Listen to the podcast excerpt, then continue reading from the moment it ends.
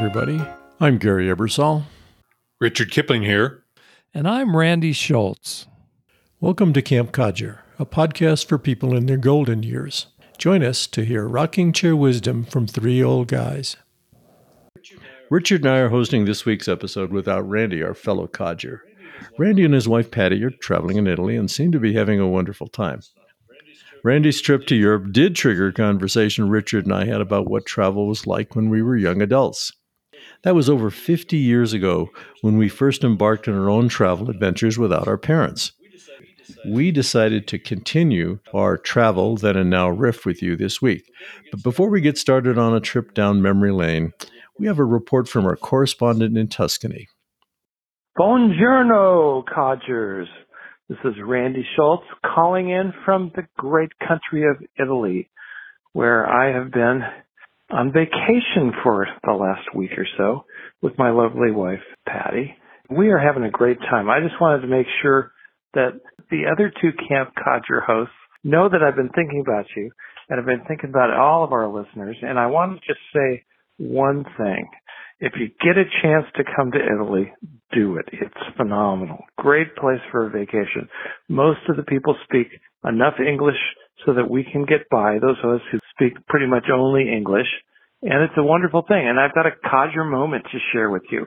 Uh, we are here with two other couples, and we hired a guide to take us on an e-bike tour, electric bikes, through the countryside of Tuscany. And my Codger moment is this. We went, I don't know, fifteen or twenty kilometers. It was fabulous. We saw incredible sights. We rode past vineyards, had lunch at a walled city, Certaldo Alto. It was a great ride. But six of us riding through Italy. During the course of the ride, two of us fell over. Yes, Codger moments happen worldwide, and we're fine. Nobody got hurt. But it just goes to show you, when you get out there in the world, sometimes Codger moments happen. But it was totally worth it. We had a, had a great time on the, the bike ride, and we're having a great time uh, in different cities and countrysides. I miss you guys. I'm looking forward to coming back to the States and sharing more Codger moments. Thanks so much, and have a great day.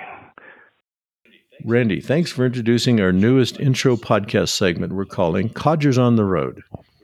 We're delighted to hear that you're having a grand time and happy to hear that your Codger bicycle moments were not serious. We'll see you in a week or so. Richard, do you want to kick off our travel then and now discussion by telling us about your overseas trip as a student? When was that, and what was it like? Thank you, Gary. It was nineteen seventy-two. I do remember as a graduate student heading to Germany for a four-month intensive language course. In my giant suitcase, I carried all the winter and summer clothing, but also more than a dozen books. I carried phrase books, dictionaries, maps, books I hoped to read over the course of the many months I'd be there. And of course, I carried Europe on five dollars a day. There was no internet. There was no Kindle, so I couldn't carry books that way. There were no audiobooks. So to tote along all these books, I had to bring them in my suitcase. That's an extra ten, fifteen pounds that I started out with before I started dragging it around Europe. Of course, there were also no iPhones or portable phones of any kind, no Google Maps, no Google period. Can't even remember how I got around or bought train tickets or train schedules or knew when to get on and get off. It was uh, Adventures Are Us. Gary, what about you and your travel adventures back in the day? You know what's fascinating about what you just described? You described this big, heavy suitcase, but you remember back in the early seventies when you were, went to Europe, you didn't have wheelies. No, you're right. Suitcases didn't, didn't have wheels. You didn't drag them through the airport. You picked them up and carried them, or you had a porter, but we were students.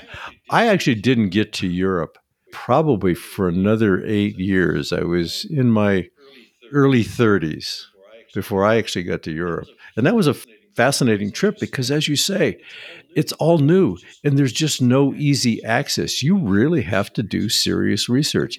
How do you find a place to stay? How do you get from place A to place B?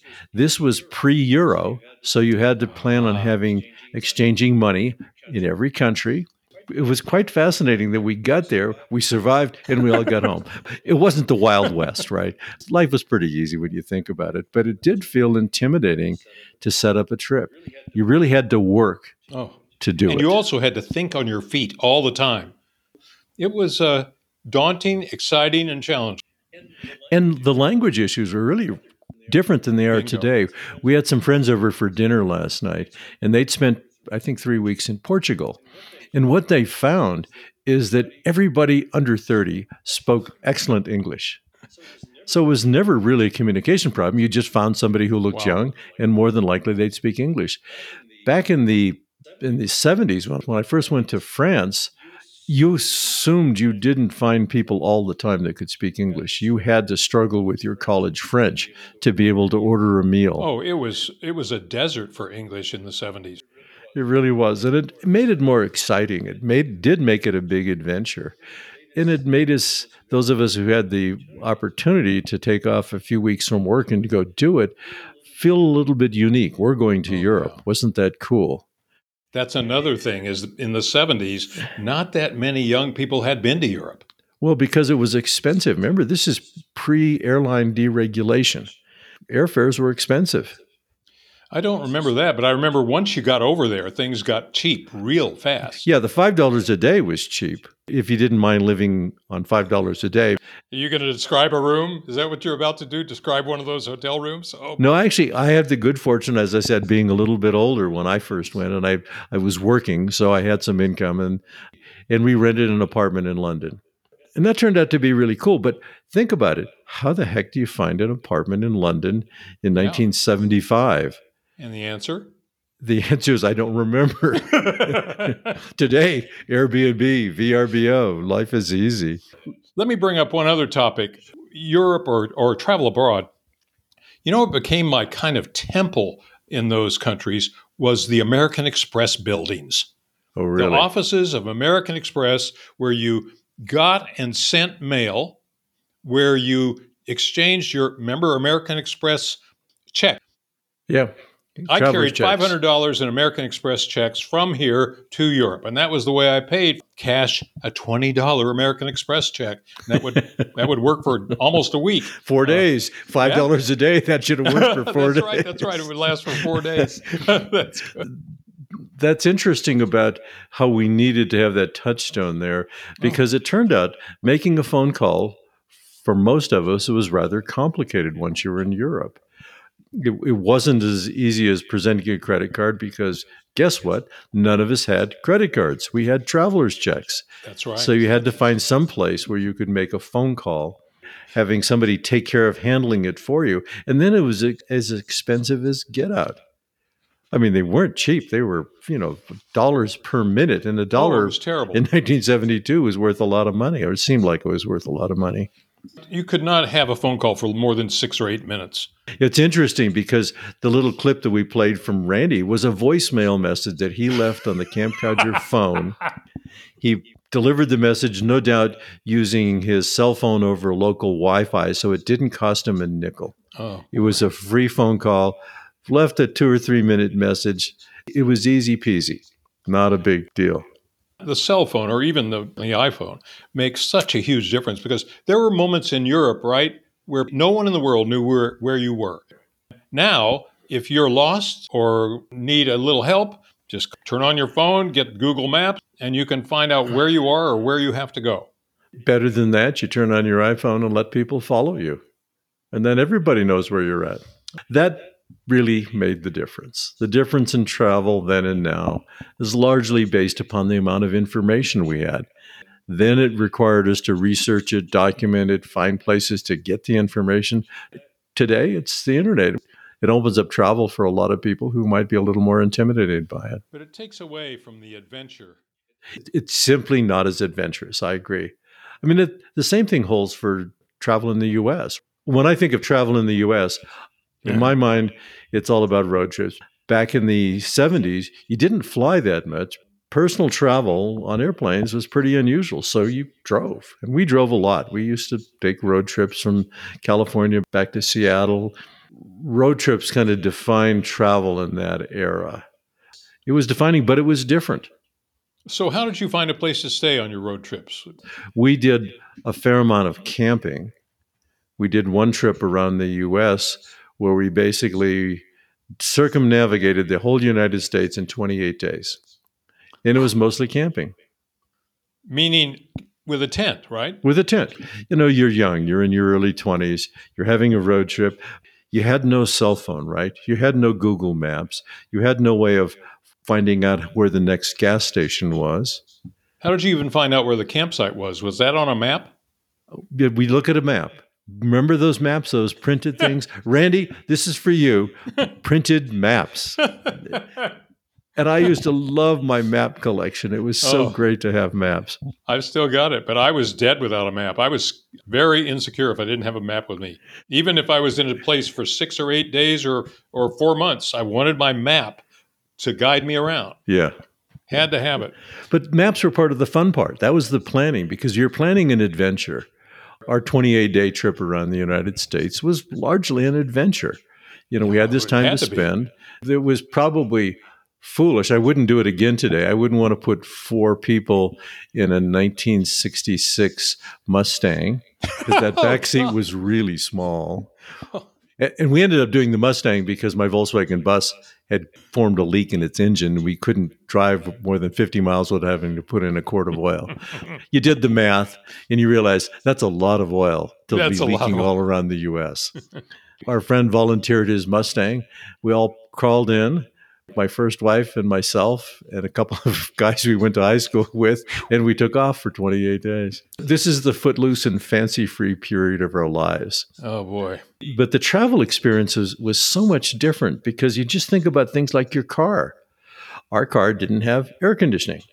Oh. Not a surprise. Most cars out of the sixties didn't have air conditioning. You didn't have cruise control, except my friend hooked up this clever little device from J C. Whitney catalog that gave us the first form of cruise control oh, in nineteen seventy-two. No. I used to use a brick on my Volkswagen bus as a cruise brick? control. A brick. Because a, an early sixties Volkswagen microbus wasn't capable of going faster than sixty-two miles an hour. Doesn't matter how hard you pressed on the pedal. So we just set a brick on the pedal, and that's cruise control. So how did you keep cool? You said there was no... You rolled down the windows. Don't don't you remember that when you were kids? Oh, I remember those ice machine things that you stuck in the window. Oh, yeah, those coolers on the window. And the air yeah. would blow through and, and melt uh, the ice, and you get cool air for half an hour. No, we just roll down the windows, or we drive at night. We oh, used to do a lot of night driving because it was so much cooler. It was memorable because it was an adventure. It was largely unplanned. Oh, my. Sounds fabulous. What What is your biggest memory from that trip? Like place memory? I remember events more than I remember places. I remember putting up camp beside the road on a rural Georgia highway because we couldn't find a place to camp. And we were all getting paranoid with our long hair, our hippie-style hair. Oh, I love and being this. in in Georgia in the early seventies, in a rural environment, we had these Deliverance-style ideas, even though that was pre-Deliverance days, but this idea, oh my God, we're hippies. Yeah. It was Easy Rider revisited, right? When you think about things like credit cards, we didn't have credit cards. Gas stations didn't take credit cards back then. You had to have a Shell card or a Chevron card oh or a Texaco card. So you'd drive into this little town looking for the Shell station. Uh-oh. This town doesn't have a Shell station. Oh, boy. How much cash do you have? Oh, God. You know, speaking of that, do you know how few Americans had general credit cards in nineteen seventy? sixteen percent. And, of course, that didn't include any young people. It was for people in professional jobs. But I got to say about the food thing, got to get this in there. I still have the journals I kept from that nineteen seventy-two experience. A bottle of wine in Germany was sixty-five cents. A beer was thirty cents. Bread was thirty cents. When I was staying there, I would simply go out, buy bread, cheese, sausage, and beer. And that was my that was my meal. And it was plenty good and plenty cheap. I think about our big road trip, our big road adventure around the U S, and it was probably the worst dietary experience in my life.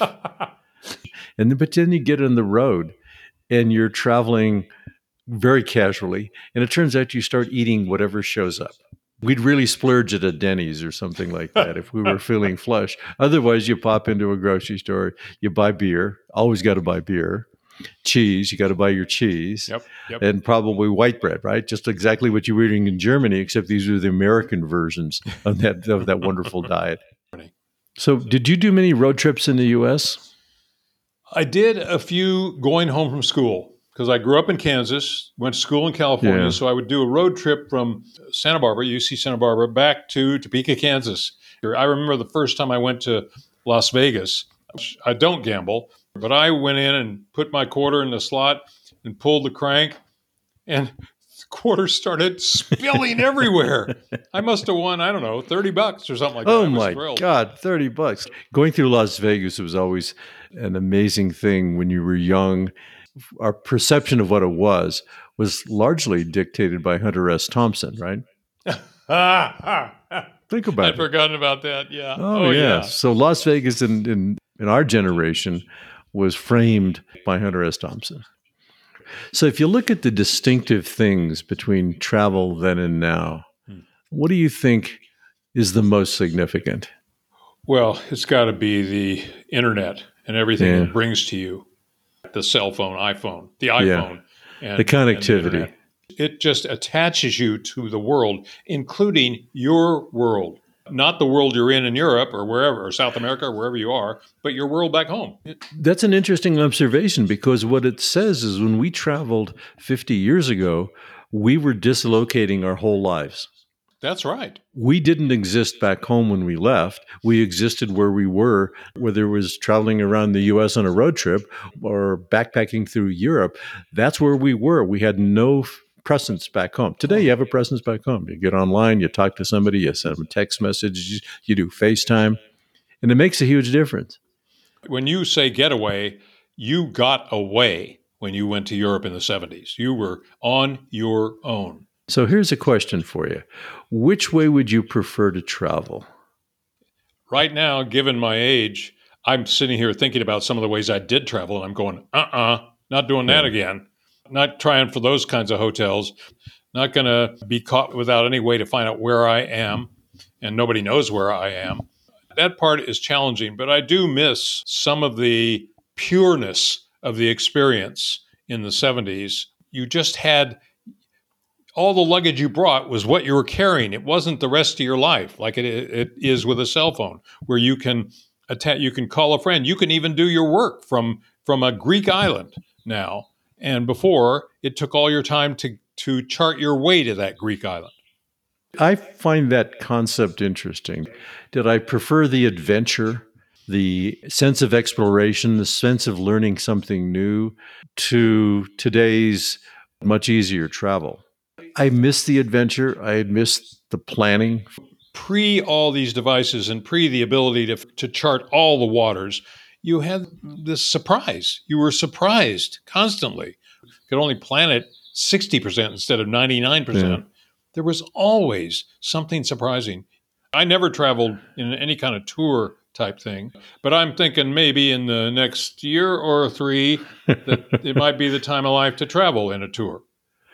A lot of our friends do it. They enjoy it. I'm still yeah. somewhat of a travel loner. I like to explore quietly on my own, but then I'm a bit of a loner anyway. Hey, by the way, another thing in travel that's really changed is the use of travel agents. What's a travel agent? Right. thirty, forty, fifty years ago, even probably thirty years ago, travel agents were the way you got from A to B and got lined up with hotels and got lined up with a car and got lined up with your airline and got lined up with places to eat. Right. It used to be also travel agents were critical to work. When oh, you yeah, had absolutely. to travel, when you worked, you'd call the designated travel agency and they'll take care of everything, get your tickets, get your rooms That's right. booked. What about now? I hate to admit it, but I haven't worked in so long in a large organization to have any idea whether they have a corporate travel group or you're on your own. Maybe one of our listeners who's still working or is close to somebody right. who's still working might tell us, do big corp companies still have travel groups that arrange travel for employees, or employees expected to do it on their own? I haven't thought about the concept of using a travel agent for twenty years. Going back to the uh, Europe experience anyway, one of the things that most surprised me was the incredible curiosity that the people I met, the Germans, the Dutch, the Danish, the Italians, their curiosity about what life was like in the U S A. Right. They just pummeled you with questions about life in the U S A. It's interesting. I think there's less curiosity because, again, we can find videos, YouTube videos about the destinations. We can find pictures of the hotels or the Airbnbs that we're going to be staying in. So there's fewer surprises. That same thing is available to people in Europe. They can see videos of all the national parks. They can see countless pictures of every destination they'd want to go to. The element of curiosity is somewhat satisfied before they start. You're right. It certainly is for us when we go on a big trip. This has been fun. Travel may have seemed more adventurous when we were younger, but I still like a good road trip. Flying, and not so much. What about you, Richard? I echo everything you just said. Flying, since the pandemic, has lost a lot of interest for me. A road trip, I'm about to embark this next fall on a big road trip across the country, and I'm looking forward to that. Thanks for listening. If you have any comments or experiences about how much your travel has changed over the last several decades, send an email to camp codger at gmail dot com or leave a comment on our website. Join us next week when Randy rejoins the old Codger crew for another episode. Once again, our planning efforts have failed, and we haven't the slightest idea what we will be discussing. However, we'll do best to make it as interesting and enjoyable as possible. If you enjoyed this episode, subscribe to Camp Codger in your favorite podcast app or sign up on our website. As always, we would love to hear from you. Drop us an email at camp codger at gmail dot com. Post a comment at w w w dot camp codger dot com or leave a voicemail at five oh five, two one six, six one seven one.